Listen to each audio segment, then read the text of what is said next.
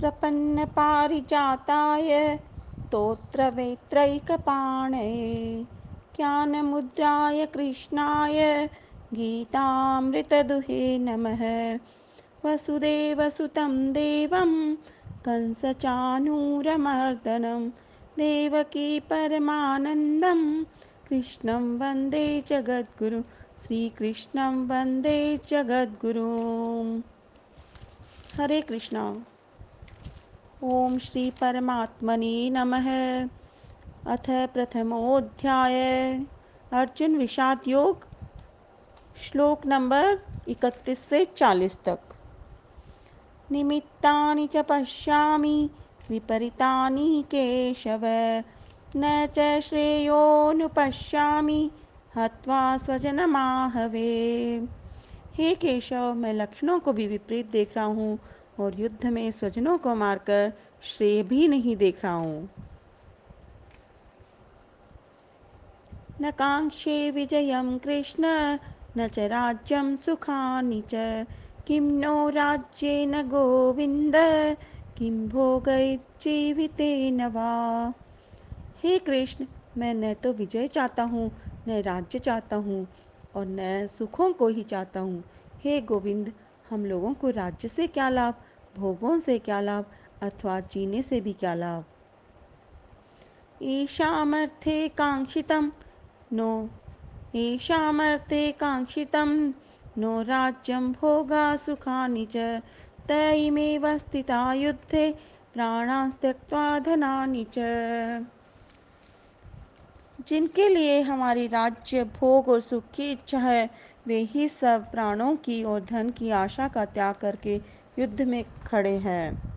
ये असर होता है ममता का और ममता वास्तविक है कि नहीं, इसी पर आधारित है संपूर्ण गीता। आचार्या पितर पुत्रा तथैव च पितामहा, मातुला स्वसुरा पौत्रा, शाला सम्बन्धिनस्तथा एतान्न हन्तुमिच्छामि, घ्नतोऽपि मधुसूदन। अपि त्रैलोक्यराज्यस्य हेतो किं नु मही कृते आचार्य पिता पुत्र और उसी प्रकार पिता में मामा, ससुर, पौत्र, साले तथा अन्य जितने भी संबंधी हैं, मुझ पर प्रहार करने पर भी मैं इनको मारना नहीं चाहता। और हे मधुसूदन, मुझे त्रिलोकी का राज्य मिलता हो तो भी मैं इनको मारना नहीं चाहता। फिर पृथ्वी के लिए तो मैं इनको मारूं ही क्या? निहत्ते धार्तराष्ट्रान्न का प्रीतिशात् जनार्दन पापमेवाश्रयेदस्मान् हत्वैतानाततायिन हे जनार्दन, इन धृतराष्ट्र संबंधियों को मारकर हम लोगों को क्या प्रसन्नता होगी? इन आतताइयों को मारने से तो हमें पाप ही लगेगा। आतताई छह प्रकार के होते हैं। आग लगाने वाला, विष देने वाला हाथ में शस्त्र लेकर मारने को तैयार हुआ, धन को हरने वाला, ज़मीन राज्य को छीनने वाला और स्त्री का हरण करने वाला। दुर्योधन आदि में ये छहों गुण ही घटते थे, लक्षण घटते थे। आतताई होने से ये दुर्योधन आदि मारने के लायक है ही, परंतु अपने कुटुंबी होने से इनको मारने से हमें पाप ही लगेगा, क्योंकि शास्त्रों में कहा गया है कि जो अपने कुल का नाश करता है, वह अत्यंत पापी होता है। तस्मान्नार्हा वयं हन्तुं धार्तराष्ट्रान् स्वबान्धवान्। स्वजनं हि कथं हत्वा सुखिनः श्याम माधव। सुखिनः श्याम माधव।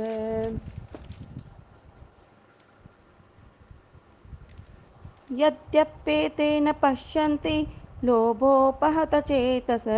कुलक्षयकृतं दोषं मित्रद्रोहे च पातकम्। कथं न गेयमस्माभिः पापादस्मान्निवर्तितुं कुलक्षयकृतं दोषं प्रपश्यद्भिर्जनार्दन।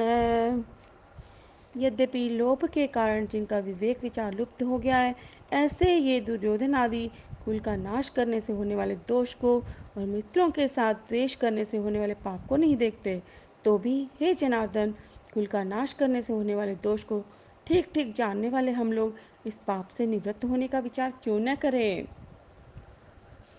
बत्तीस से उनचालीस श्लोक तक अर्जुन की बुद्धि और मन पर क्या असर हुआ, इसका विशद वर्णन है।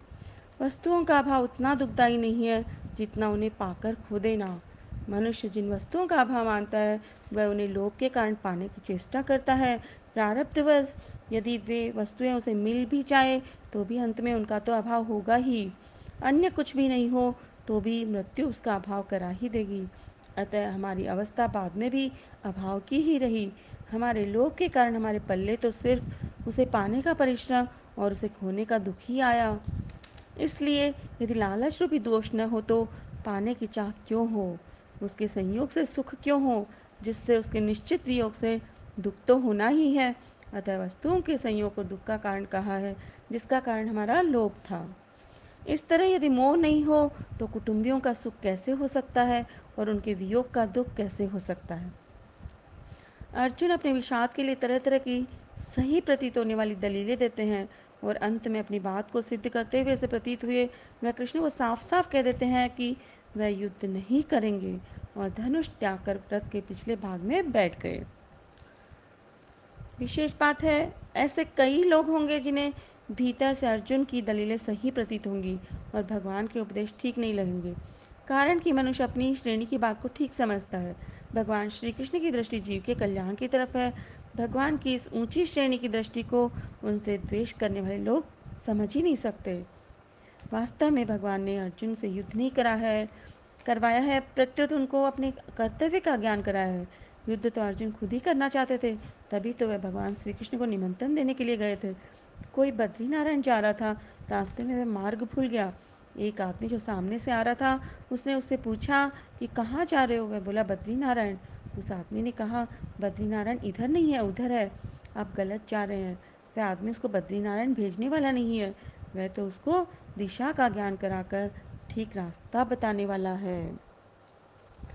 कुलक्षये प्रणश्यन्ति कुलधर्मा सनातना। धर्मे नष्टे कुलम कृष्ण मधर्मो भी भवत्युत कुल का क्षय होने पर सदा से चलते आए, कुल धर्म नष्ट हो जाते हैं।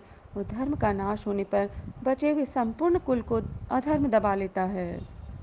हरे कृष्णा।